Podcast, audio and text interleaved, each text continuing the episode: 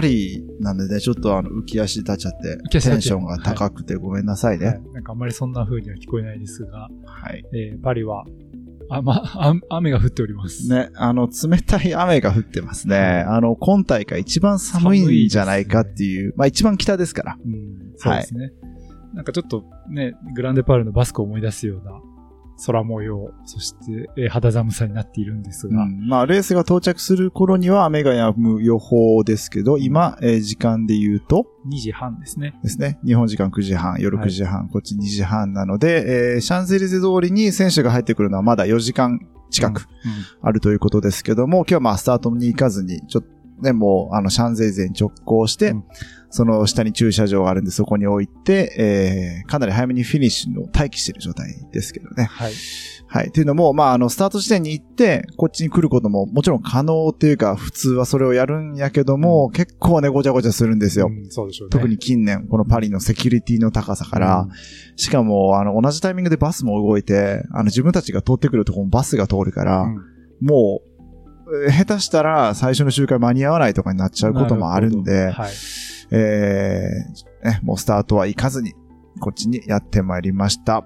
パリです。はい。まあ、あの、フォトグラファーにとってはね、その、最終日のスタート地点は結構スペシャルバイクが出たりだとか、そうですね。ちょっと取っておきたいものがあるっていうのはね、確かにあると思うんですけども。あるんですけども、はい、パスしました。はい。まあそんなわけで今日は、えーパリからいよいよお届けという形で、今日は午前中いっぱいを使う移動に使って、はい、ブザンソンから、はい何キロ ?400 キロぐらいか。ちょっとですね。はいはい。えーまあ移動してきてという形で、まあ向こう晴れてたんですけどね、えーまあこちら雨模様と。パリが近づくと目の前に黒い雲が広がり始め、えー、バックミラーで後部座席を見るとユータが寝てて、はい、ってすいう雨が降り始めて、これどうすんねんってルカ、ルカとね、二人で喋りながらでしたけど、まあ予報では止む。はい。ただ路面はきっとずっと濡れたままっていうのがうん心配ではありますよね。まあ石畳なんで、はい。しか、まあ風もちょっとあって、嵐ではもちろんないんやけど、天気が悪くて、まあおそらくこれ濡れた状態で石畳に突入するようなことがあれば、何らかのニュートラルの措置は。取られるだろうし、うんまあそれがどういった形になるかわかんない。最初の、その、フィニッシュラインを通過した段階のタイムを反映するとか。におそらくなるとは思う。うんうんまあそういったね、ちょっとパリではなかなか、意外と雨のパリって珍しい。珍しいですね。ここ最うん近。ドライ、あの、ドライコンディションで、こう、西日が差し込むみたいな、はいねうんえーのが定番でしたけど、うん今日は太陽は出なさそうですね。ちょっとこの様子だとね、出なさそうだな。だからえールカも、あの、明るいレンズを持っていくか、暗いレンズで動こうとしてたけど、暗いからどうしようかなって、はい、みんな悩んでますね。まあ明るいレンズになるとその分重くなるし、うん運ぶのも大変。はい、運ぶのも大変し、それで雨降ってたら、みたいなところもあって高いレンズだはいうん。なるほどみんな悩んでますね。はい。まあそんな最終日になっていたんですが、えーまあいよいよ我々もパリにたどり着いてということで、はいえー足掛け3週間ですね。まあ最初、あの旅の始まりはパリだったので、そこから、まあいよいよ帰ってきたな帰ってきましたね。やっぱりうんパリはパリ。パリはパリですね。やっぱその、感想で申し訳ないですあの、高速でパリに近づいて、うんまあ、どんどんどんどん市街地になってきて、あの、遠くにエッフェル塔が見えた時の、はいあ、パリだっていうのはね、まあ、選手たちにとってはもちろんエッフェル塔もそうやけど、凱旋門が見えた時の、シャンゼリゼ通りに入った時の感動っていうのは、まあ、スプリンターも含めて、もう全員が、やっぱ鳥肌立つって言いますからね。はい。そうですね。まあそんなパリの、まあプレスセンターに今、まあシャンゼリゼ通りの、あ裏手北北側裏手ですねはい、裏手はいというところで、本当にいいロケーションにある。まあもうここは、去年も来たけど、恒例のプレセンターになっている。ここ4年ぐらいここですね。なるほどその前は、えっと、これのシャンゼリゼ通りを反、通りを挟んだ反対側のグランパレみたいなとこはいだったりして、はいその前はハイアットリジェンシーだった。ああ、ポルトマイオの。はい。あ外線門からさらに、えー、外側に行ったところが、だったんで、結構遠かったんですけどね。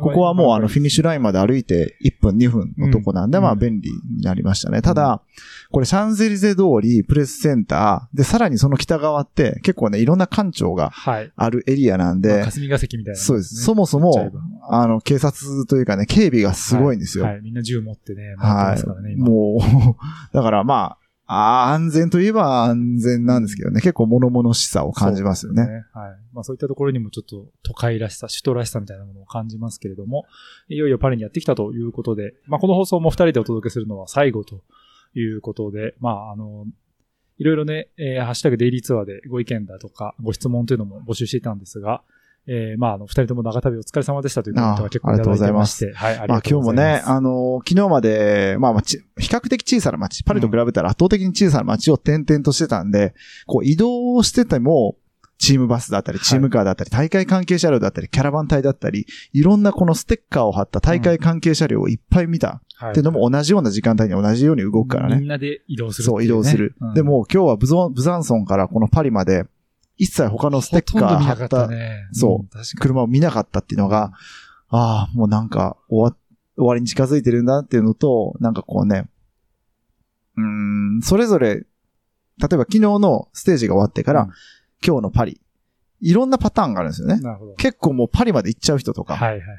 パリの近くまで行って泊まる人とか、うん自分たちは比較的昨日のステージ、フィニッシュの近くに泊まって、はい朝移動するパターンでしたけど、昨日の段階で、近く、その、フィニッシュの近くにレンタカーを返して、うん電車で移動する人とか、いろんなパターンがあるんですよね。うんだからまあ、余計に分散するってのもあるんですけど、で、パリに近づいて、市内を走ってても全然ステッカー入っね。あの、貼ってる車がなかったけど、コンコルド広場の手前の、まあ、PPO というか、うん通らないといけないところを通ると一気にツードフランスになるっていうは。急にね、世界が変わる。変わりますまあ人がいなくねて、。はい。完全にブロックされているコンコルド広場に、そまあ入る、選手たちより先にね、ね入ることになるんですう。が、うん。ちょっとこう、サーリアルというんですか、はいちょっとね、現実感ないような光景が、先にちょっと体験してっていうね、えーはいプレスルーム入りになりました。で、まあ、このお2年目になっている、うポッドキャストなんですけれども、えー音声に関しても結構いろいろご意見というかね、いただいているんですけれども、まあ、動画に慣れきっている最近だからこそ、こう、音声だけで想像を膨らませて聞くのが楽しいというね、えーご意見なんかもいただきました。うんまあ、そういうふうに言っていただけるのすごくね、なんか、僕らも嬉しいというか、そうですね。うん確かにうんまあ一つの見方、聞き方としてね、ありなのかなっていうのを改めて教えてもらったような気もしますね。まあ動画ってなると、なかなか動画を見ながら他のことできない。確かに。うんしそうですねうん。だからまあ音声だけだと何かしながら、まあうんながら聞きができるっていうのも、まあ音声ならではでしょう、だだと思いますし、やっぱね、その、遠く離れた場所っていうのもあって、うん。まあ動画はどうで、動画ね、もちろんいいところあるけど、音声だからこそのその想像力を沸かさないといけないっていうのはね、まあ漫画じゃなくて本読んでるみたいなところあると思います。まあそのあたりのあの、いろんな、おまあ今回はね、環境音とかも試しに入れましたが、例えば昨日のレオンの環境音をですね、喜んでくださっている方がいて、はい。なぜかというと、えーそう、10年以上前にツールドフランス現地で観戦した際に、レオンに寄った記憶があるというリスナーの方もいてですね、またいつかツールを見に夏のフランス行きたいですというコメントもいただいていますし、昨日はあの、Way to Go、前田製菓の Way to Go の、はい。えー食レポもはい無理やり挟みましたけれども、えー、Way to Go、あの、有田のみかん味は買ってなかったので、えーちょっと買わずにはいられないというコメントもいただいたりなんかもしてますが、まあいろいろこうやって声でね、お届けして、少し、えー想像力というのを働かせていただいたというところもあるかなというところですね。で、まあ質問なんかも結構来てますので、ちょっとそれに答えつつ、えーまあこの3週間を振り返りたいなと思っているんですが、まあちなみに今はね、プレゼンターにいるっていう形で、去年も多分同じくらいの時間に来てたんですけど、はいあの去年と全然違うのは、やっぱりあの、ツールドフランスファム、うん。えーアベックズイフト、女子のツールドフランスが去年は、ね、一緒にね、去年はやってたので、もうこの時間帯レースの映像がついていて、しかも、えーメディアも多かったもんね。はいいっぱいいた去んですよ年は、ねうん。プレスセンターも大きかった。はい。え、今日ってここだけってこと？ここだけ。だいぶ少ない。まあそもそも最終日はあんまりプレスセンターで仕事をする人がいないっていうのはありますよね。昨日終わってパリに来ないっていうパターンの人も多いし。特に今年はファムに行くならば、ここに来てられないですからね。ねだからフォトグラファーのあの、大会公式のフォトグラファーのチャーリーうんも、昨日のステージが終わってもクレルモンフェランに移動うんということで休息日なしのはい。4週間レースを戦ってらっしゃいます。あはいあ、継続見なし、すごい。そっか。こんな、そっかそっか。あの、去年がすごくね、広かったので、プレスルームが。今日はね、あの、2階に上がってきたので、ちょっと狭いなと思ってたんですけど、大体こんなサイズ感なんですね。そうですね。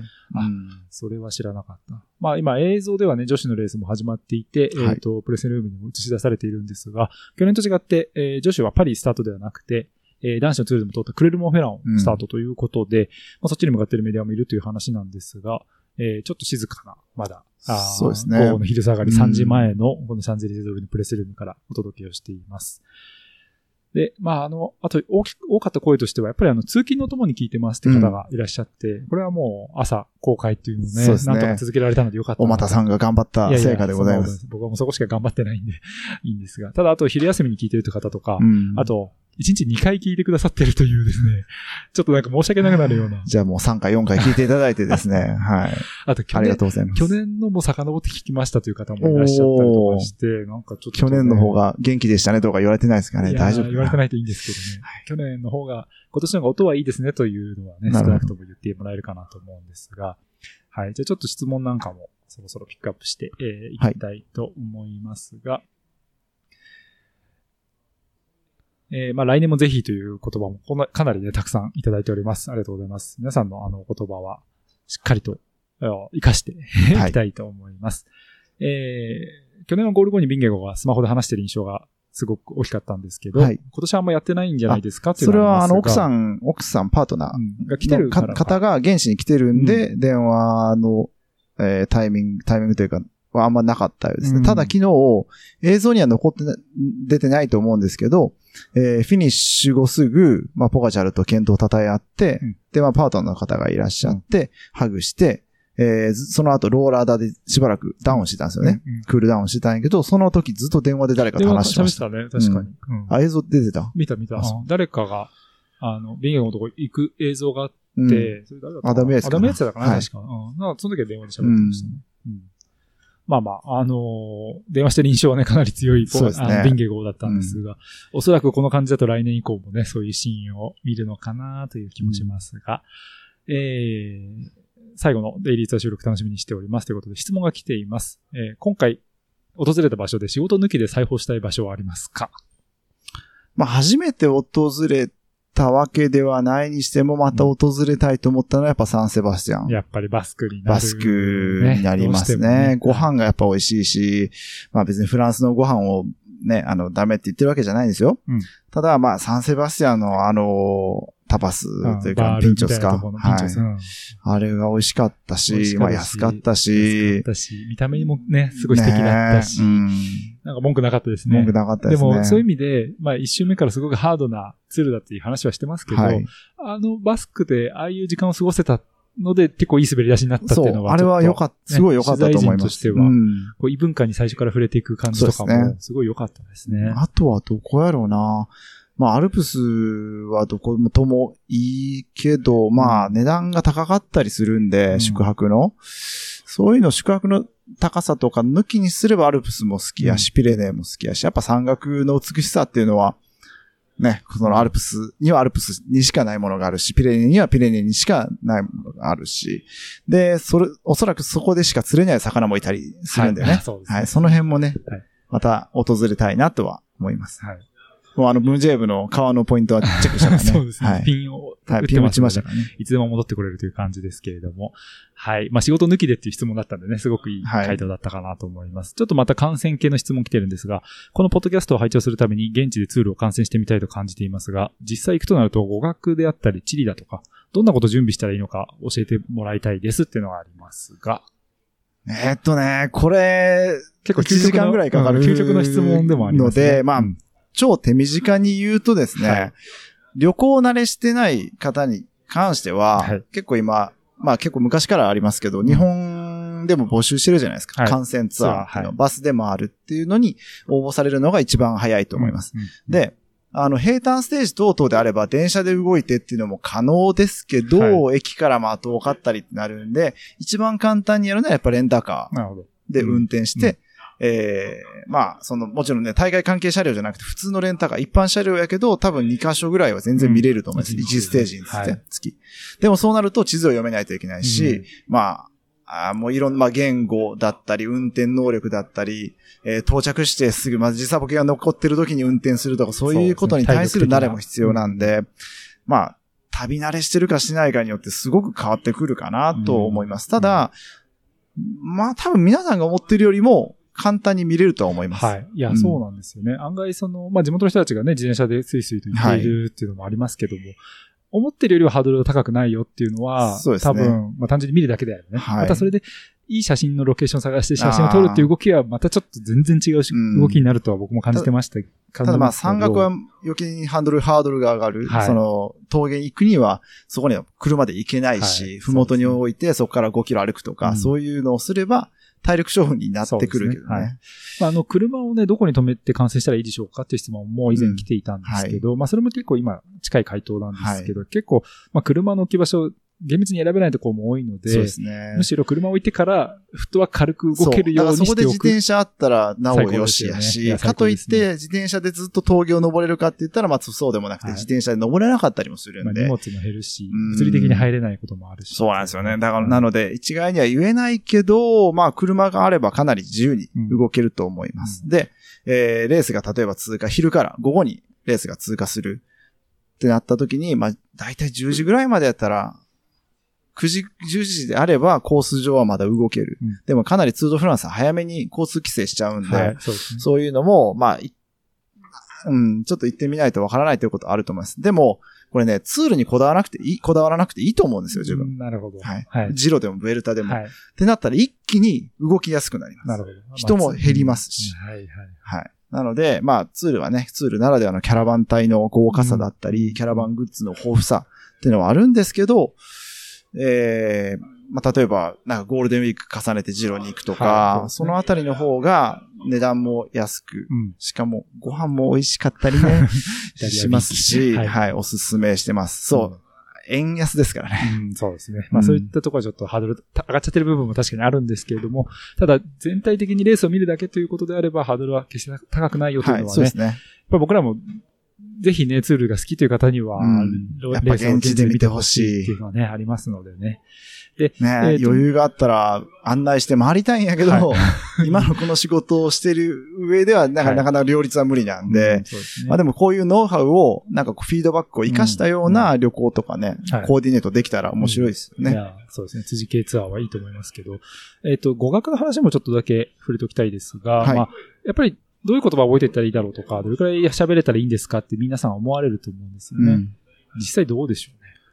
自分はフランス語ダメなんで、英語なんですよね。で、まあ別にそのちょっとしたやりとり、ウィ、ウィぐらいは、ウィとか、まあうんちょっとしたコミュニケーションはできるにしても、まあ基本的に英語さえ話せたら、今の若いフランスの人たちはもう喋らなかったとしても英語は理解してくれるし、はい、ね。はい。とりあえず英語で、その、まあ中学英語までの、ぶあの、の能力だね、知識があれば、うん全然問題はないと思います。まあよっぽどね、トラブルが起こった時の対応ってなったらまた難しくなるかもしれないけど、そのあたりも意外とハードル低いんですよっていうのは言いたいですね。まあ正直フランス語を知らなくても全然大丈夫だなというのは僕も去年のツールの取材で感じていて、はい。まあまあ、なのでね、フランス語でせっかくコミュニケートできる人に、そういう人にちょっと話を聞くっていうのもちょっとやりたいなと思っていて、うんまあそれでね、あの、市政の方にお話聞いたりもしてたんですけど、そうでなければ全然英語で OK というのは間違いないと思います。すねまあ、ただフランス語で、まあ、ボンジュールと、えーありがとうのメルシーと、うんあと、プリーズのシルブプレうんみたいなくらいは言えると、まあちょっとコミそれは言える。ュニケーションがねそれは言える。はい。知ってますよ。はい。えー、レオにおける録音機材忘れの件。ツール終盤に来て選手だけではなく、ジャーナリストの皆さんもお疲れですね、と。車載でのライドの際に肝心のバイクを積み忘れた友人がいたことを思い出しましたというコメントが来てるんですが、これは私です。ああ、なはい。るほどねライドに約。束してたんですが、はいなんと自分の運転する車に自転車を置き忘れて、おー、なかな出てしまうという。かはい。あ斬新は。ないライドですね。私はそういう。あの、でも、まあ、デモ、デモで繋ぐ言葉じゃないんですけど、はい今回、えっとね、自分の中の指標になってる、うん疲れてきた、はい。あれ、これ言ったっけな？言ってない、言ってない。あの、疲れてくると、さあ、あの、か、あの、カメラの中からカードを抜いて、うんデータを読み込もうとした時に、はいバッテリーを開けてしまうみたいなね。さあ、充電しようと思ったらカードを開けるみたいな、症状が出てくるんですよ。はい今回出なかったんですよ。なるほど。だから元気です。ボディバッテリーは低い。ボディバッテリーは常に安定だけど、安定して晩ご飯の時にもう5まで下がるんですけど、生きてるんだって感じだけどうんも、はい。あの、まあ、元気でしたね。ねまあ、やっぱ、ルカと動いてるとしっかり食べるし、うんそうですまあ、しっかり寝るし、まあ、何よりも健康第一ねうん。うん。で、こう、まあ、冒険しない、うんまあ冒険をすでにしてるんやけど、うん。そんなにリスクを取らない。ね。うん。でね。ストレスをためないっていうところを、やっぱり優先した、優先してるっていうのは最近あると思います。で、ルカにとっては、このツールドフランスはただの1レースなわけで、はい。はい。これが終わったらまた次のレースがあって、なので機材も絶対壊せないし、うん。そうやってシーズンを通して長く見た時の一ステージ、一レースとして捉えてるからこその、ね、このツールだからウェーイっていう感じでもなくて、はいそうですね。うんすごい落ち着いてますもんね落ち着いてる勉強になる。大きいレースすぎてちょっと動きづらくて、うん。みたいなね、くらいなトーンでもありますけども、はいまあそうですね、そういったところもあってということで、なんか、プレゼンターが賑やかになってきました。ベルギー勢が今到着しました。来ましたね。えー質問ですが、ツールの取材は事前準備に加えて、現地の情報収集、地形や道路の読みか読み解きなど、当日までが勝負だと思いましたが、お二人にとって取れ高、取材高はどのように考えられてますかと。クライアントからの要望のほか、自分的な挑戦やこだわりもあれば教えてくださいという質問も来ています。なかなかコアな。コアな、はいなかなか鋭い質問なんですけど、はいそもそもちょっと一つ違うなと思うのは、はい。えーまあ、現地の情報収集の、その、まあ、地図の読み方ですよね。うんうん当日までの勝負、まあ、当日じゃないです。もう前日前日。勝負なんですよね。はい下調べに関しては、うんで、当日現場に行って判断するっていう感じなんで、まあ、とにかく準備が自分は全てだと思ってます。で、準備したものを現場に行って調整していく能力っていうのは必要だと思います。で、二人にとって取れ高、取材高はどのように考えているんでしょうか、はどのように考えていらっしゃるんですか？これはまあでも仕事論みたいなね、話になると思うんですけど、まあ僕の場合は取れ高はまあ、ちょっともう完全に経理の金魚の風になってね、場所で、あの、シャッター切ってるだけなんで、写真の話はちょっと置いといて、置かせてもらうんですが、取材高に関しては、まあ今回ちょっと新しく発見したのは、まあ普段は記事を書くはい。ことがまあ、なりわいとしてやっているので、まあ、それで、だなんとなくちょっと慣れてくると、この話、答えてくれた話の内容とかで、あ、これもういい内容だなとか、あの、まあ、あるんですよね。はい。で、それができれば基本的には、まあ、取材高良かったってなるんですけど、まあ、まずそれで一番大事なのは、やっぱりその、し取材先の相手のことをちゃんと調べておくとか、うん状況を調べておいて、質問をちゃんと準備するっていうのは、まあ、基本なんですけど、あの、今回、ちょっとポッドキャストでいろいろ市政の方に、えーインタビューを届けたりしたんですけど、えー音声の、あのーインタビューは、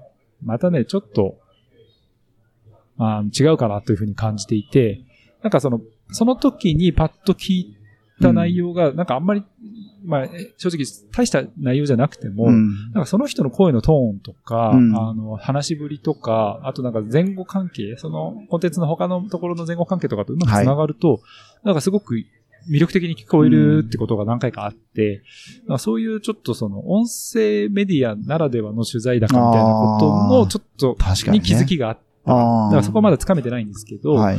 まあ来年もしね、そのポッドキャストとかをもう少し、もっとこう、プロフェッショナルな方に進めていくようなことがあるとしたら、ちょっとそういったところを考えながらやりたいなと思ってますけど、まああの今回ね、えー、マイ工場まだやってないですけど、キャニオンジャパンと前田製菓様の、えー、提供で、えーササポートでお届けしているんですが、クライアントからの要望というのがそんなにない2社、本当に自由にやらせてくれる、ね。はい、2社だったので、割とね、あの、思うようにやらせてもらって、自由にやらせてもらったというところもあるんですけれども、まあ、あの、来年以降はね、またそういったところの、あの、組み上げなんかも、おうまくできてね、みんなが、まあ、ハッピーになれるようなコンテンツにできればいいなと思ってますが、えー、取れ高について、はい、どうぞ。えー取れ高に関しては、やっぱ写真って現場に行かないと絶対に撮れないじゃないですか。はいはいこれはもうリモートでも、まあ将来的にもしかしたら日本、日本からドローンをワイヤレスで動かしてみたいな未来来るかもしれないけど、基本的に自分がそこに行かないと取れ高ってものはないんで、うんやっぱりそれは現地ならではのものだと思うんですよね。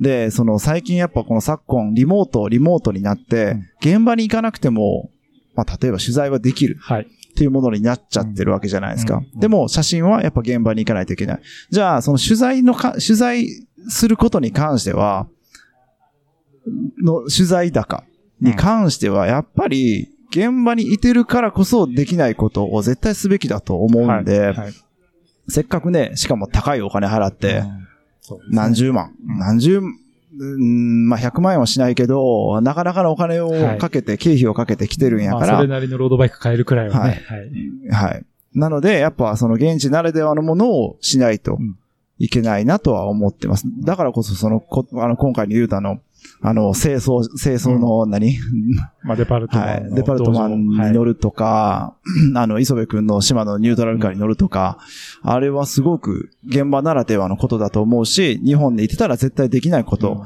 なので、まあそういうところをね、まあ今後、もう自分も40の大台になっちゃったんで、なるほど。なんか、他の人を連れてくるとか、そういうところをもうちょっと優先したいなと思い始めてますね。まあ、今回旅の始まりにパリの空港でケイニーの誕生日を祝ったのは遠い昔のことのようですが、ね、はい40歳いつの間にかそうなっちゃいましたね。はい。ということで。やっぱりこの質問来ました。今回食べた中で一番美味しかったご飯は何あ、でしょうか？サンセバスチャンのイワシです。ああ、イワシね。イワシの、まあ、ググリルというか、と、あれあの、シシトウみたいな。シシトウのやつ、ピメントス。あれ食べてる時幸せそうだったもんね。幸せだったいなやーいいですね。え、ちなみに、僕は何かなもうね、な散々レオンだレオンだとか言ってますけど、うあのー結構ね、あんまり食にこだわりないんですよ、言うても。知ってます。はい。はい。なんでね、まあ何食べても基本は美味しかったんですけど、これ難しいな。ハズレは出てくるんですけど、ハズレ当たはなんか4回ぐらい引いてましたそうですね。よね。僕は結構、こだわらないとか言いつつ、なんか細かいところがうるさいんで、申し訳ないんですけど、ただあの、昨日もね、この話題ちょっと出た、えっ、と、あの、ローカルのレストラン、えー、どこあー、ここか、タルブ。けタルブか。タルブで泊まって2回行った、あの、おレストランから、かね。はい、レストランであの、ま収録したやつね。はい、収録したレストランのあの、あそこの肉であったり、うん。まあ、ローカルの料理は本当美味しかったですね。あー、でも俺あれかな、前田製菓さんのオレンジ味のクッキーかな。うんまあ、それはもう間違いないんで、はいあえて言わなかった。あえて言わなかったはいはい。という、本当によろしいようで、という感じですが、えー、まあ、あの、サポートしてくださっている企業へのね、感謝のコメントもいただいてます。ありがとうございます。はいえー、来年もまたぜひというところ、またツール見に行きたいというね、えー、ところのコメントもいただいております。あとは、なんか、プレセンターが、あのね、ファムの中継の音声が入って、いさらに賑やかになってまいりました。。はいまあ人がちょっと増えてきてっていう感じですね。えーレースの内容に限らず移動の最中など全工程の中でお二人が特に印象に残っている場面や出来事は何でしょうかそれはレンズを忘れたことでしょう。僕もね、鍵を忘れたあの日ですね。ね忘れ物シリーズ。いや、だから、忘れ物っていうのはね、こう、気をつけてても、まあ、起こることではあるんで、これね、そのレンズ、自分がレンズを忘れた時に言ったことではあるけど、はいトラブルは起こるもんなんで、うん起こった時にいかに対処するはか、い。ではあると思いますから、うん。あんなレンズを忘れるなんて後にも先にも初めてですからね。あそうだったんですね。はい。うん5時間のドライブをね、はいえーレース後にしてだからまあ、その、ルカのその、この仕事に対する姿勢っていうのも、にも通じるけど、うんやっぱり安定してトラブルなく出力を維持する。トラブルがあってもバックアップ取れる体制を整えておくみたいなね。うん。うんそのためにはやっぱこの現地の知り合いっていうのはやっぱ必要やし、うん。例えばカメラが壊れたってなったら誰かが貸してくれるとか、そういう横のつながりっていうのはすごく大事なんで、ですね。あくまでもその、日本から来たお客さん感をなくしたいっうんていうのはありますね。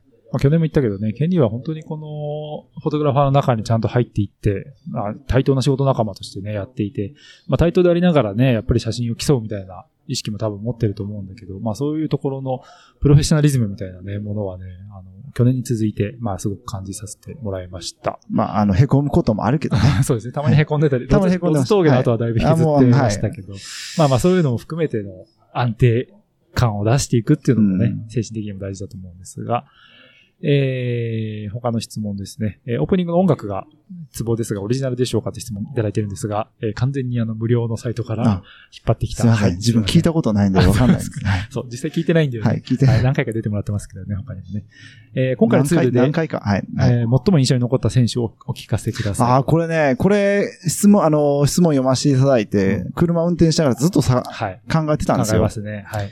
印象に残った選手、ちなみに誰ですか？僕はね、ベルナルですね。ああ、そう。俺もベルナルなんですよ。あれ？マジで、うんそうか。いや、マイステージ遅れてるけど、はいマイステージフィニッシュまで頑張って走ってた。そう。あの、あと、人が変わったような顔してたんですよ、バスクで。うん。あ、そう。うん。今までってやっぱもっとリラックスして、笑みを絶やさないじゃなくて、もう結構もっと笑顔の多い選手だったけど、うんすごく緊張してるように見えなるほど。て、はい。で、ルカともその話で、まあルカとね、自分とエガンは割とまあ、な、仲がいいというか、うん知ってる仲なんで、昔から。うんで、彼はイタリア語も喋るし、イタリア、綺麗なイタリア語を喋るしね。チームにいたもんねそう。イタリアに住ん、まあもう、まあヨーロッパの人はイタリアだったりするんで、よく知ってる選手やけど、やっぱあの大怪我の後、なかなかやっぱ大変だったうんっていうこともあって、精神的にも身体的にも精神的にも。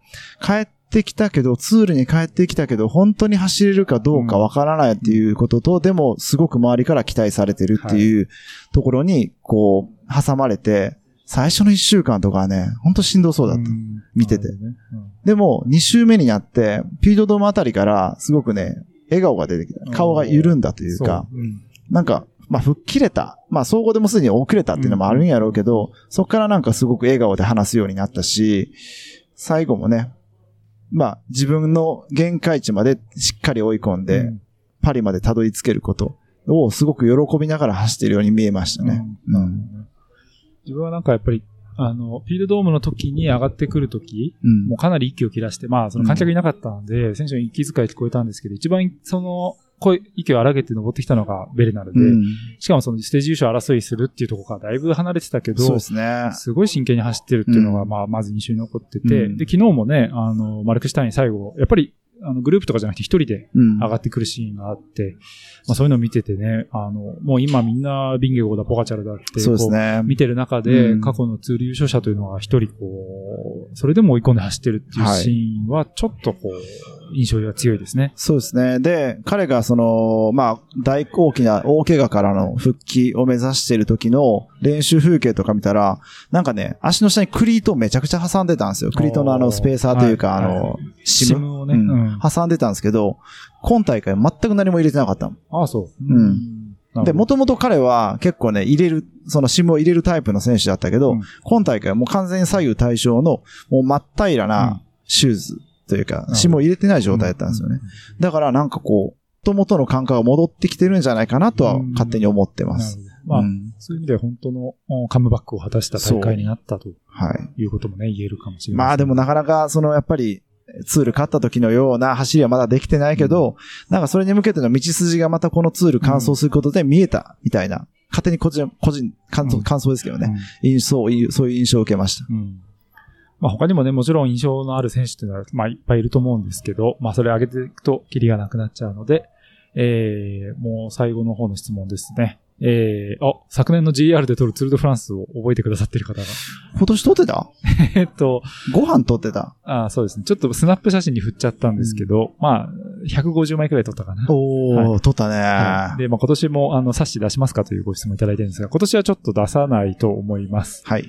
ただまあちょっと何かしら違う形で、えーそういった成果を出せる機会をちょっと今探ってまして、まあ近々もしかしたらいいご報告できるかもしれないので、ちょっとお待ちいただければというところでございます。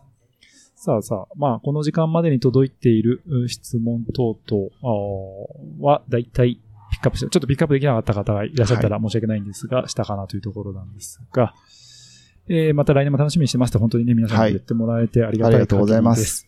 で、まあ今日の、えーシャンゼリゼに関しては僕らもね、まだまだレースがフィニッシュも、そうですね。スタートもしてないので、うん誰が勝つかもわからないわからないままで。ですけど、はいまあ総合に関してはやっぱもうビンゲゴが確定させて、えー4勝じゃじゃもう確定ですよね。よっぽどトラブルがない限り。はいだからフィリップ戦ももう圧倒的なポイントリードだし、えーチッコーネも昨日決めたし、えーポガチャルも、えーマイヤブランド。マイオブラン。はいで、チーム総合はユンボビスマっうん。ていう、これはもう揺るがないかなと。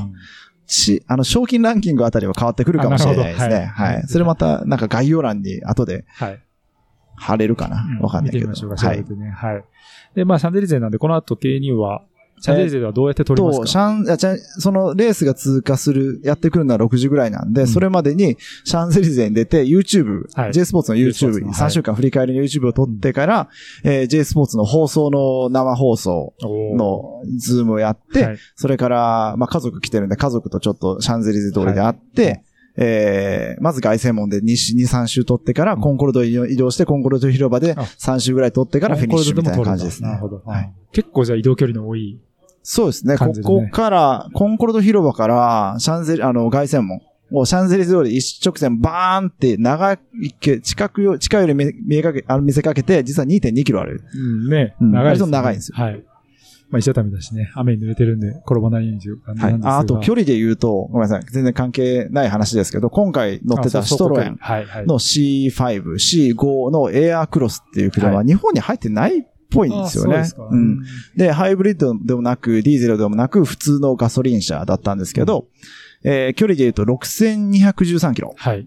走りました。ちょうど1だからまあヶ月ですね。こっから、まあ空港まで10キロとかまだあるけど、まあそれを置いて6213キロで、平均スピードが57キロで、はい。平均燃費、すべての工程の燃費が、えー100キロを6.8キロで、あ、ろ100キロを6.8リットルで走る。100キロを6.8。これヨーロッパの表記こうなんですけど、なので1リットル14.7とかなんですよ。で、えー今計算したら、だいたいこのツール期間中に422リットル使ってます。ああ、なるほど。なんて、なんて競技なんでしょう。そうですね。確かにね。はい。で、こっちが1リットル280円とかなんで、えーガソリン代だけで12万円ぐらいになってます。おすごいよね。なかなかですね。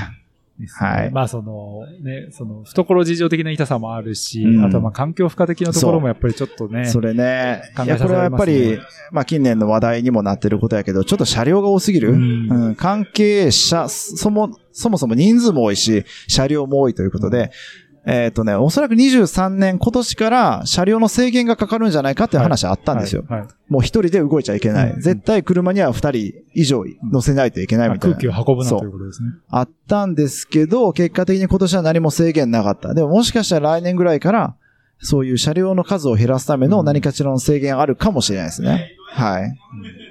まあそういうこともね、例えばこう、続けていく中でもしかしたら変化なんかもね、うんお伝えできるかもしれないので、えー、ぜひね、来年もまた、このシャンゼリゼ通りで3週間の最後を皆さんと共有できたらね、ありがたいなというところなんですが、えー、じゃあ最後の最後に、前工場をこのタイミングでっていう感じなんですけど、えーアランベールデイリーツアーは、前者ライターの又ゆふたとフォトグラファーの辻圭が2023年のフトゥードフランス現地からお届けをしてまいりました、ポッドキャストプログラムです。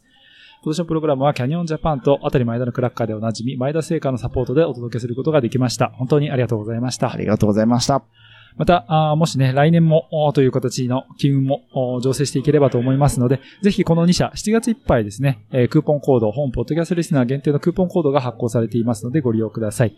キャニオンは自転車コンポージのバイクガードの無料コード、そしてアルペシンやモビスターといった、そしてキャニオンスラムのチームグッズの割引、前田製菓からはウェブショップでご購入いただくとおまけのお菓子が3割ほどついてくるというそれぞれ太っ腹な特典となっています。ポッドキャストの概要欄にリンクがありますので、チェックのほどよろしくお願いいたします。ということで、これも、えー、23回ほど繰り返してきたんですが、はい。いよいよフィナーレとおいうことになりますが、そうですなんか言い残したことありますか？そろそろスタート地点では出走サインが始まってるんですよね。なので、まあ今から21ステージ、第21ステージが始まるんで終わってないけど、まあ気持ちは結構もう運転が終わった、はい安全に走り切ったっていうところにやっぱ安堵というかね、うん。ちょっとほっとしてるのが正直なとこです。うん。まあ事故もなく。まあ、磯部ちゃん引かれたけど。あ、そう、磯磯部君の膝の状況としてはもう何もないね。はい。とりあえずうん大丈夫だったんでね。その、まあ、外傷というか、こう、作家傷みたいなのはあるけど、もう中の骨折等々も何もなく、捻挫も何も打撲もなく、ピンピンしてますね。はい。まあ、とりあえずそこはね、良かったなということで。なのでまあ、マイナートラブルはあれど、とりあえず無事に完走できたかなというね。よかったです。はい。レオンも。も3回行けたし。レオン3回行けましたしね。はい。まあこれも本当に、えー一重に聞いてくださってですね、いろんなご意見など、えー魚も釣れたし。魚も出たし、はい、ちょっと今締めようとしてるので、どんどん入ってこないでください。あの、皆さんの、リスナーの皆さんのおかげでですね、励まされて、えー続けることができました。こちらも本当にありがとうございました。では、そんなわけで、この後はコースの方にも繰り出していきましょう、そうですということで、最後のお第21ステージ、パリ・シャンゼリゼのプレスルームからお届けしましたのは、前者ライターの又井二と、えーフォトグラファーの辻圭でした。明日から頑張ってね、ファム。はい。え 明日からそうですね。